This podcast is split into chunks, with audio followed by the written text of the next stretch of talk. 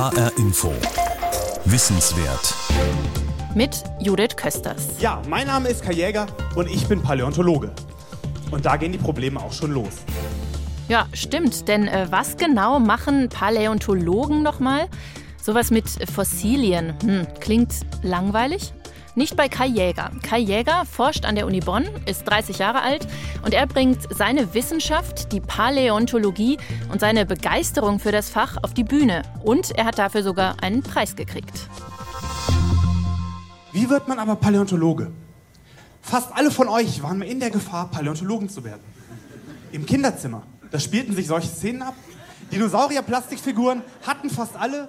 Dazu kam dann noch unsere Generation, das war die Generation Jurassic Park und da wollten dann viele Kinder was mit Dinos machen, wenn sie groß sind. Ihr seid natürlich erwachsen geworden, ich nicht. Ich habe das mal rausgesucht, Infantilist, jemand, der auf einer kindlichen Entwicklungsstufe stehen geblieben ist. Das war nochmal Kai Jäger in einem Ausschnitt aus seinem Auftritt mit dem Titel »Ein Fossil zum Knutschen«, mit dem er vor drei Jahren deutscher Meister im Science Slam wurde. Ein Science Slam ist ein Wettbewerb, bei dem Wissenschaftler ihre Forschung möglichst verständlich und unterhaltsam auf der Bühne präsentieren. Kürzlich hat Kai Jäger nun auch ein Buch geschrieben mit dem Titel »Verwandtschaft ist ein Knochenjob«, was Fossilien über unsere Herkunft verraten. Mariella Milkova hat Kai Jäger interviewt und ihn zu Beginn gefragt, angenommen, er könnte mithilfe eines Zaubertranks eine längst ausgestorbene Tierart wieder zum Leben erwecken. Welches Tier würde er wählen? Das wäre wahrscheinlich äh, das sogenannte Henkelotherium. Was? Was ja, ist das? Das ist ein frühes Säugetier. Das ist wahrscheinlich gar nicht so spektakulär, wie sich die meisten Leute das jetzt wünschen würden. Das war ein kleines Säugetier, was vor etwa hundertfünfzig Millionen Jahren zur Zeit der Dinosaurier gelebt hat. Und da habe ich eine besondere emotionale Verbindung zu, weil ich an dem Tierchen meine Diplomarbeit geschrieben habe. Mhm. Ich habe Hypothesen aufgestellt, ähm, wie das Tier gelebt haben könnte und die würde ich ganz gerne mal sehen, ob die richtig sind. Darum würde ich das wahrscheinlich nehmen. Sie haben als Paläontologe mit totem Material zu tun. Sie forschen an Fossilien, haben sozusagen jede Menge Leichen auch im Keller. Muss man da einen Hang zum Morbiden haben, damit einem die Arbeit Spaß macht, trotz allem? Eigentlich ganz im Gegenteil. Also Paläontologen sind immer zum guten Teil Biologen. Da wir immer versuchen, das Lebewesen dahinter zu verstehen. Die Knochen sind oder die Schalen oder was auch immer man dann hat, sind ja Mittel zum Zweck. Also wer fasziniert ist von Lebewesen, wer sich Naturdokus anschaut, gerade als Kind dann, der hat eigentlich gute Chancen, auch als Paläontologe glücklich zu werden. Auch wenn man weiß, dass es von allen Arten, die jemals gelebt haben, heute schätzungsweise nur noch ein Prozent gibt, muss man sich mal vorstellen, nur noch ein Prozent oder andersherum gesagt, neunundneunzig Prozent aller Arten, die es je gegeben hat, sind bereits ausgestorben und liegen nur noch als Fossilien in der Erde. Das muss doch irgendwie frustrierend sein, oder? Naja, es ist einfach der Lauf der Dinge, es ist irgendwo der Weg der Natur, aber es ist dahingehend eher faszinierend, weil ähm, das Schöne daran ist, dass wir Paläontologen also nicht nur Biologen sind, sondern halt auch Detektive, weil wir eben was Ausgestorbenes, was nur noch in Teilen da ist, wieder versuchen zu rekonstruieren und wir sind gleichzeitig irgendwo so ein bisschen Entdecker. Weiße Flecken auf der Landkarte finden wir nicht mehr wirklich. Aber wenn wir die Zeit dazu nehmen und in die vierte Dimension zurückblicken und vier Milliarden Jahre Lebensgeschichte auf der Erde betrachten, dann haben wir auf einmal Ökosysteme, richtige eigene Welten, die heutzutage völlig verschwunden sind, die wir wieder auferstehen lassen können. Und jedes Mal, wenn wir ein ausgestorbenes Tier anhand seines Fossils wieder ja, rekonstruieren, rekonstruieren wir auch einen Teil dieses Lebensraumes und ähm, so können wir halt kleine Einblicke in Welten ähm, gewinnen, die gar nicht mehr da sind.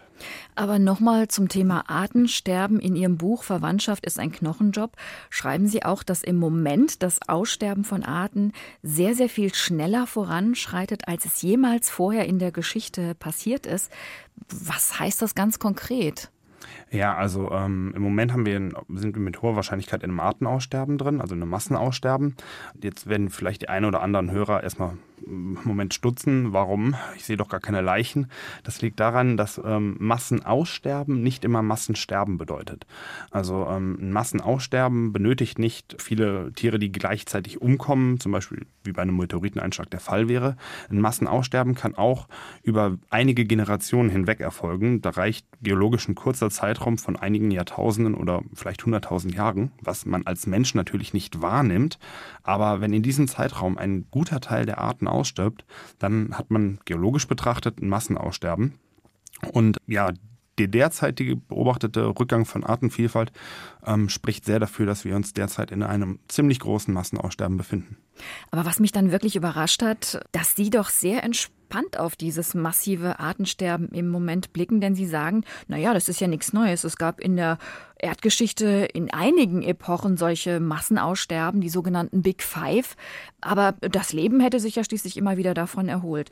Kann es sein, dass Sie die Beschäftigung mit den Fossilien und mit den ausgestorbenen Arten da so ein bisschen abgehärtet hat? Ja, auf jeden Fall. Also das ist, da muss man unterscheiden zwischen dem individuellen, dem menschlichen Blick oder dem Blick des Wissenschaftlers. Aus wissenschaftlicher Sicht ist wenig, was zu unserer Lebzeit überhaupt passieren kann, wirklich relevant, ähm, wenn man den gesamten Planeten betrachtet. Und die also so ein Szenario, dass die Erde vollständig ausgelöscht wird, das wird nicht eintreffen. Das werden wir wahrscheinlich nicht schaffen. Ich meine, dafür bräuchte man dann einen verdammt großen Meteoriten, der theoretisch möglich ist, aber alles, was da drunter ist und das Leben temporär sehr stark trifft und natürlich vielleicht auch den Menschen dann ausrotten könnte, all das ist erdgeschichtlich betrachtet nicht so dramatisch, wenn wir einen Zeitraum von mehreren Millionen Jahren uns angucken. Das Gleiche gilt auch für Klimaveränderungen zum Beispiel. Die hat es immer gegeben, die wird es auch geben. Das ist jetzt der erdgeschichtliche Aspekt. Unser Aspekt ist natürlich ein ganz anderer. Wir sitzen mittendrin und wenn es immer wärmer wird, haben wir ein Riesenproblem und wenn Wenn immer mehr Arten aussterben, dann haben wir auch ein Riesenproblem. Das heißt, menschlich gesehen ist es eine unglaublich problematische Geschichte, aber erdgeschichtlich betrachtet, dem Planeten wird es gut gehen in ein paar Millionen Jahren wieder. Spannend ist ja dann doch die Frage, was man daraus lernen kann oder ob man was daraus lernen kann für die Zukunft oder um eben weitere Katastrophen zu verhindern. Funktioniert Paläontologie auch sozusagen in die andere Richtung? Ja, auf jeden Fall. Also man muss ja das mal so sehen, für jede Prognose, die man abgibt, ähm, muss man ja erstmal wissen, was ist der Normalzustand und den können wir halt in der Vergangenheit ablesen. Das heißt, wenn wir sagen, wir haben sehen ein sehr starkes Massenaussterben, dann müssen wir wissen, was gab es denn bisher in der Vergangenheit? Was ist so die normale Aussterberate ohne jetzt große Ereignisse, bei der die Arten aussterben? Und erst wenn wir die anhand von Fossilien berechnen können, können wir sagen, wie weit sind wir darüber hinaus? Und das gilt zum Beispiel auch für die Temperatur. Da kommt Paläobotanik ins Spiel. Man kann anhand von Bohrungen in zum Beispiel Seesedimenten oder auch in arktischem Eis zum Beispiel Pollen, Pflanzenpollen finden aus vergangenen Zeitaltern. Die kann man dann durch die Zeit weg anhand des Bohrkerns verfolgen und anhand der Pflanzenpollen kann man ablesen, wie hat sich die Vegetation geändert, sprich, wie hat sich das Klima zu den jeweiligen Zeiten geändert und wie schnell. Und wenn ich diese Klimakurven dann habe, dann kann ich heutige Klimakurven von, von kurzzeitigen Veränderungen auch viel besser interpretieren. Spannend. Kai Jäger, Paläontologe, deutscher Science Slam Meister von zweitausendvierzehn und Buchautor. Sie forschen und lehren an der Uni Bonn, wo Sie auch gerade Ihre Doktorarbeit schreiben, und zwar über das Kauverhalten früher Säugetiere. Die Tiere, um die es geht, sind schon vor Millionen von Jahren ausgestorben. Sie forschen eigentlich an ihren Hinterlassenschaften, an Fossilien, haben wir ja eben schon mal drüber gesprochen, totes Material. Da hätte ich zum Beispiel überhaupt keinen Spaß dran. Sie konnten sich aber irgendwie schon als ganz kleines Kind dafür begeistern. Angefangen hat es damit, dass Ihr Vater Sie zur ersten Grabung mitgenommen hat. War der auch Wissenschaftler? Nee, meine Begeisterung war da, seit ich denken kann. Also seit ich denken kann, wollte ich was mit Dinosauriern machen und mit Fossilien. Und der Point of No Return war erreicht, als ich zum ersten Mal ein Fossil in der Hand hielt. Und das war ähm, mit meinem Vater. Und hier in Bonn gibt es einen kleinen Bach, der Fielicher Bach, der mündet in den Rhein. Und da war eine Brücke drüber mit, mit großen Gesteinsbrocken. Und da meinte er, ach, da gehen wir doch mal hin, da sind immer mal Gesteine lose. Da kann man doch mal vielleicht mit einem Hammer und einem Meißel so einen losen Gesteinsbrocken aufschlagen und gucken, ob da was drin ist. Und wir hatten wahnsinniges Glück. Normalerweise, wenn man Gestein aufschlägt, ist die Wahrscheinlichkeit, ein Fossil zu finden, extrem gering. Wir fanden eins und das war dann für mich der Startschuss. Ja, Paläontologe zu werden, danach war ich hoffnungslos verloren. Und was war das für ein Fossil, was Sie gefunden haben? Das waren Überreste von einer Seelilie. Ähm, Seelilie sind, anders als der Name es vielleicht vermuten lässt, keine Pflanzen, ähm, sind allerdings mit ähm, Seesternen und Seeigeln verwandt. Sie waren, glaube ich, damals vier Jahre alt. Konnten Sie das eigentlich schon fassen, was Sie da in der Hand gehalten haben? Also können Sie sich noch an, an das Gefühl von damals mhm. erinnern? Ja, also ich weiß nicht, wie sehr ich es mit vier Jahren in Worte gekleidet habe, geistig, aber ähm, ich hatte auf jeden Fall dieses Gefühl, dass ich da irgendwas in der Hand halte, was seit Millionen von Jahren ausgestorben ist, was mal gelebt hat, was mal da war, was noch kein Mensch gesehen hat. Und jetzt habe ich es hier halt in der Hand. Und das war unglaublich faszinierend. Auch dieses Glücksgefühl einer, von einem Fossilfund, das ist so ein bisschen, man kann es sich vielleicht bei Archäologen vorstellen, wenn sie eine Büste von Cäsar persönlich finden oder Goldsucher, der Glitzern im, im Fluss findet. So ähnlich haben das Paläontologen auch, wenn sie dann Gestein aufschlagen und ihnen tatsächlich ein Fossil entgegenblickt. Also doch gar nicht so trocken, wie ich mir das immer vorgestellt habe. Und sie sehen ja auch irgendwie so ganz anders aus, als ich mir so einen trockenen Wissenschaftler vorstelle. Mit ihren langen Haaren, den haben sie oft zum Zopf gebunden nach hinten und ähm, die haben ja auch einen sportlich durchtrainierten Körper. Also Danke. Sie entsprechen da nicht so meinem typischen Wissenschaftler. Wissenschaftlerbild, muss ich jetzt mal sagen. Also Sportlichkeit ist gar nicht verkehrt in der Paläontologie, weil man auch regelmäßig auf Ausgrabungen geht. Da muss man sich dann auch ein bisschen bewegen und anpacken können. Aber grundsätzlich, oh, ich sehe mich einfach als Naturwissenschaftler und da haben wir sehr viele verschiedene Charaktere und da falle ich jetzt auch nicht, schlage ich jetzt auch nicht so aus der Art, muss ich sagen. Sie sind dann gleich zum Studium in Bonn geblieben, weil diese Uni dort ja auch bekannt ist für diesen Fachbereich Geowissenschaften und da gibt es seit Jahren eine starke Paläontologie. Und Sie hatten dort, wo Sie gerade das Thema Ausgrabung angesprochen haben, während des Studiums die Möglichkeit, gleich an zwei großen Grabungen teilzunehmen im Ausland. Das war einmal in der chinesischen Wüste und dann in einem sibirischen Steinbruch. Was haben Sie denn da gefunden? Mhm. Ja, also ähm, das waren Ausgrabungen von meinem Chef und da haben wir gezielt frühe Säugetiere gesucht. Das ist ja Ihr Spezialgebiet auch. Genau, das ist mein Spezialgebiet. Und frühe Säugetiere, das wissen die meisten wahrscheinlich gar nicht, lebten erdgeschichtlich schon relativ lange. Und zwar ungefähr zweihundert Millionen Jahren. Also vor zweihundert Millionen Jahren entwickelten sich die ersten Säugetiere. Und ähm, die meiste Zeit, die unsere Vorfahren gelebt haben, also wenn wir mal Anfang der Säugetiere als ungefähr unsere gut erkennbaren Vorfahren mit Fell und so weiter betrachten, den haben unsere Vorfahren in dem Schatten der Dinosaurier verbracht. Und auf diese Tiere ähm, ja, haben wir uns spezialisiert. Und dafür sind wir nach China und Russland gefahren.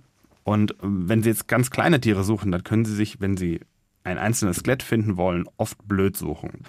Und da geht man dann oft hin und guckt nach sogenannten Bone Beds. Das sind Schichten, wo sich Fossilien angereichert haben. Zum Beispiel über Strömungen im Flussarm und andere geologische Prozesse. Und wenn man dann so ein Bone Bed findet, was dann aus ganz vielen zusammengeschwemmten Knochen und Zähnen besteht, dann baut man das ab und siebt das dann hinterher durch. Dann, also man löst das Gestein an, sodass die Fossilien dann ja, wie Sand in einem Behälter sind. Und dann guckt man unter dem Mikroskop oder mit bloßem Auge, ob man da dann gut erkennbare Fossilien findet. Also da werden ganze Erdschichten richtig abgetragen und säckeweise abgeschleppt. Ja, also das ist... Das ist ähm, richtig harte Knochenarbeit, tatsächlich. Das, genau, das ist Knochenarbeit. Also der Vorteil ist, man kriegt sehr viel Material über diese Methode. Der Nachteil ist natürlich, ähm, dadurch, dass man halt mit zusammengeschwemmten Knochenstücken arbeitet, äh, findet man halt keine schön zusammenhängenden, kompletten Skelette. Kai Jäger, Paläontologe an der Uni Bonn, deutscher Science Slam Meister von zweitausendvierzehn und Autor. Ich habe für Sie drei ganz klitzekleine Filmausschnitte, die vielleicht etwas mit ihrer Arbeit zu tun haben könnten. Und Sie sollen einfach raten, aus welchem Kinofilm stammen die jeweils. Wollen wir mal loslegen? Okay, probieren wir es mal. Hier kommt der erste. Ja, das ist er. Das Schild ist der zweite Hinweis. Wir haben ihn gefunden. Haben Sie es erkannt? Nee, sagt mir jetzt nicht. Ich würde mal aufgrund der Hintergrundmusik irgendwas in Richtung Indiana Jones oder sowas tippen. Ja, aber Indiana also, Jones ja. und der letzte Kreuzzug. Das kam mir nämlich bekannt vor, irgendwie die Musik. Aber ja, Archäologie ist eigentlich äh, relativ weit weg von der Paläontologie. Das glauben die Leute oft nicht. Aber Archäologen sind sehr nah an den Historikern. Während wir Paläontologen Hand in Hand mit den Biologen arbeiten und in alten Gesteinsschichten suchen, also geologisch unterwegs sind. Und ähm, damit sind wir eigentlich in relativ weit entfernten Bereichen, bis auf die Schnittstelle zwischen Archäologie und Paläontologie, wo wir dann in der Frühphase des Menschen sind, wo dann irgendwann Archäologie zu Paläontologie wird. Und hier kommt der zweite Ton. Er ruft Hilfe herbei. Die können sich verständigen? Viel besser, als wir es uns vorstellen können. Das war Jurassic Park drei. Das wusste ich, dass Sie den sofort erkennen. Ja, das war der, das war der dritte Teil. Ja, eigentlich ist nur der erste Teil mein Lieblingsfilm. Mhm. Ähm, die anderen Teile waren etwas äh, unsäglich. Naja. Aber der Film hat sie geprägt. Sie haben mit sechs Jahren heimlich das am Stück geguckt, obwohl sie es gar nicht durften von ihren Eltern aus. Mhm, ja, also das war, äh, meine Mutter hatte die grandiose Idee, dass Jurassic Park eins für einen Sechsjährigen ähm, nicht geeignet sei. Ist ja und, auch was dran, ja? Ja, äh, aber nicht für einen Sechsjährigen, der unbedingt Paläontologe werden möchte. Dafür war der Film äh, definitiv äh, sinnvoll. Und naja, sie kam dann auf die Idee, dann gucken wir ihn doch immer in zwanzig Minuten Intervallen. Und äh, was sehr frustrierend war. Und dann habe ich mich bei der ersten Gelegenheit, ähm, habe ich die Kassette gesucht, habe sie gefunden und habe sie heimlich ganz gesehen. Ich konnte zwar nächtelang nicht schlafen, aber rückblickend betrachtet war es das auf jeden Fall wert. Okay, hier kommt Ton Nummer drei. Keiner bewegt einen Muskel.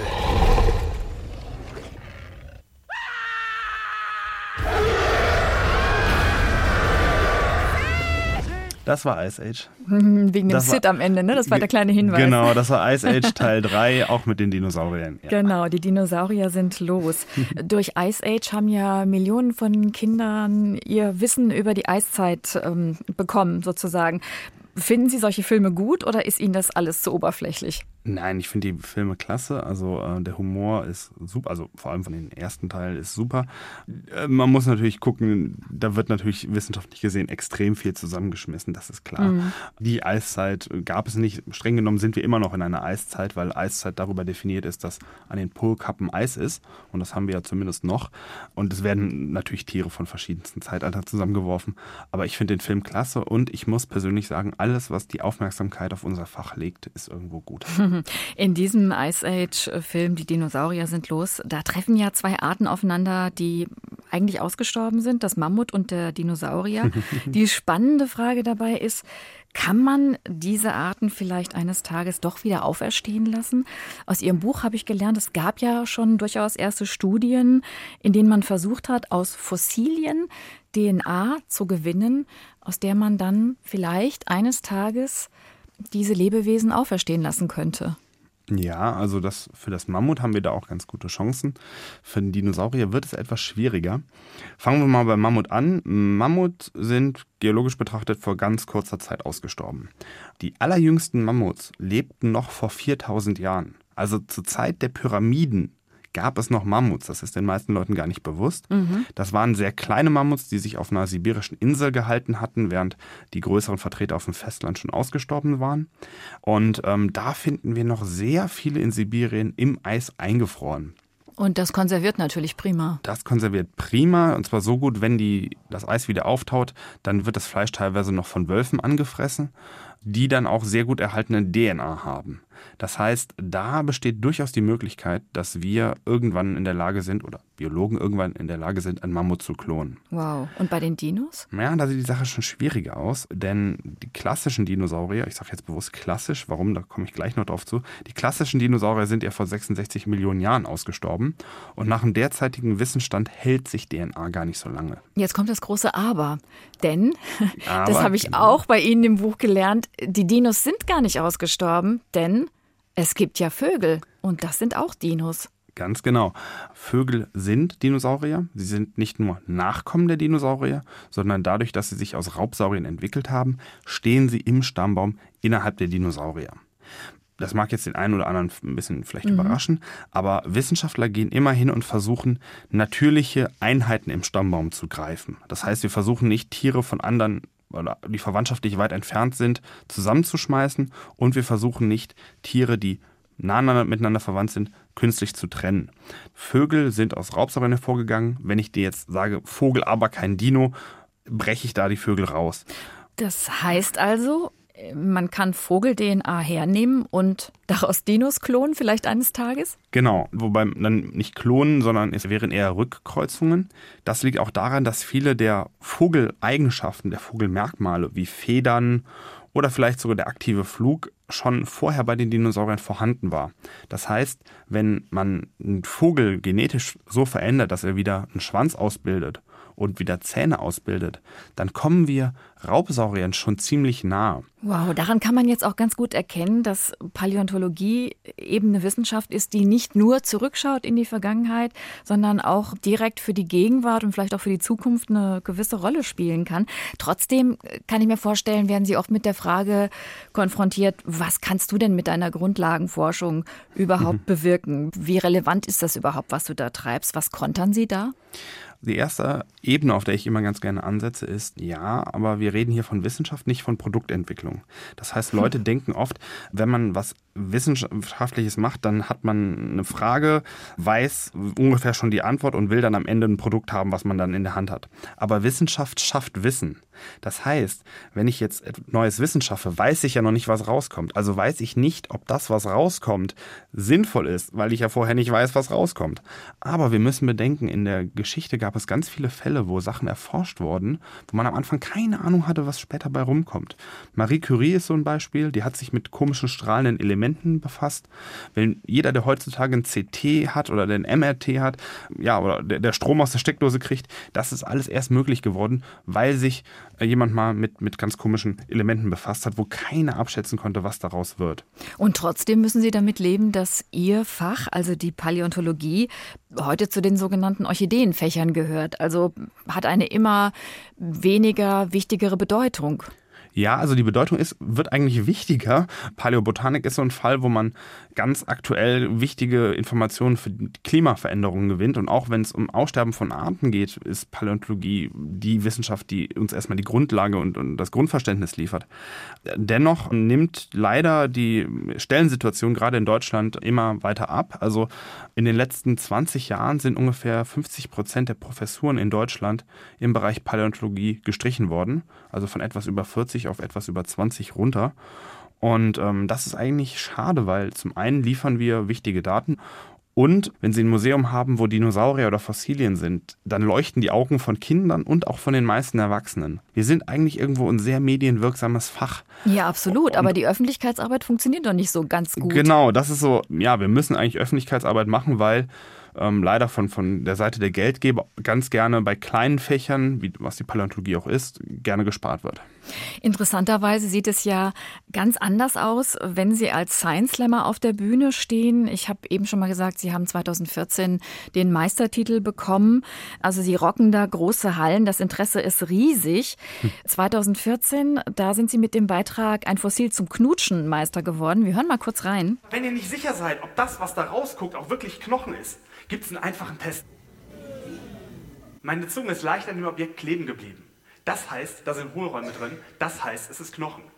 Für die, die hier so angeekelte Geräusche gemacht haben, wenn ihr ein Gestein aufschlagt, das Millionen von Jahren alt ist, ist das absolut steril. Ekelhaft wird es erst, wenn man mit mehreren auf der Grabung ist.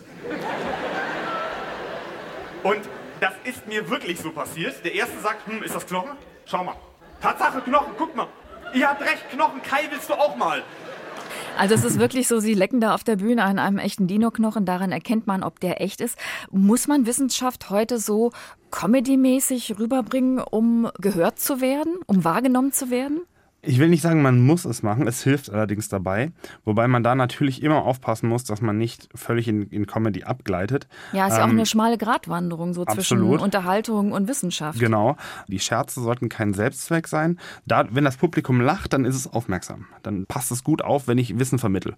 Und ähm, ja, die Wissenschaft heutzutage kämpft an ziemlich vielen Fronten gegen ja, Ignoranz, will ich mal sagen.